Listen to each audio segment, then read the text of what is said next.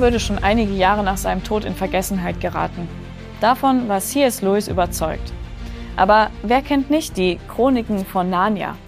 Heute gilt er als einer der bedeutendsten christlichen Autoren des 20. Jahrhunderts. Aber wie kam er eigentlich dazu, so überzeugt vom Christentum zu sein? Er hatte doch eigentlich beschlossen, dass es Gott nicht geben könne und er wollte überhaupt kein Christ sein.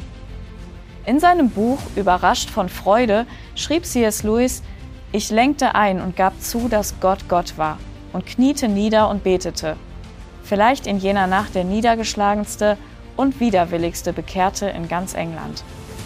Er war zu dem Schluss gekommen, nach vielen Jahren des Nachdenkens und Lesens, dass es nur diese drei Alternativen geben konnte. Entweder war Jesus völlig verrückt, ein armer, verblendeter Mann, der glaubte, er sei Gott, aber er war es nicht. Oder zweitens, er war einfach nur böse und ein Lügner, der wusste, dass er nicht Gott war, aber er wollte alle täuschen.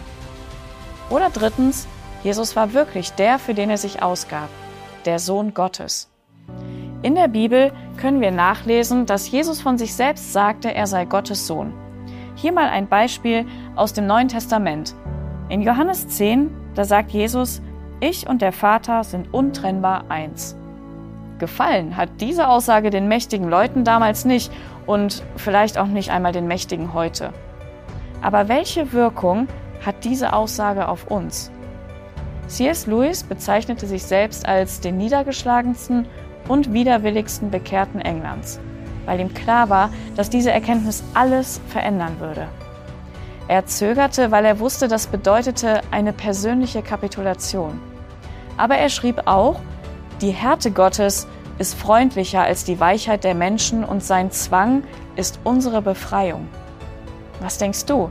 Welche der drei Optionen stimmt? Und was für Konsequenzen hat das? Lies doch mal das Johannesevangelium in der Bibel und schau, ob Jesus dem Anspruch gerecht geworden ist. Wenn du keine Bibel hast, dann melde dich bei uns. Wir schicken dir kostenlos und unverbindlich eine gut verständliche Bibel zu. Vielen Dank, dass du dir den My Input Impuls angehört hast. Wenn du mehr wissen willst, geh auf unsere Website myinput.it oder folge uns auf YouTube, Facebook und Instagram.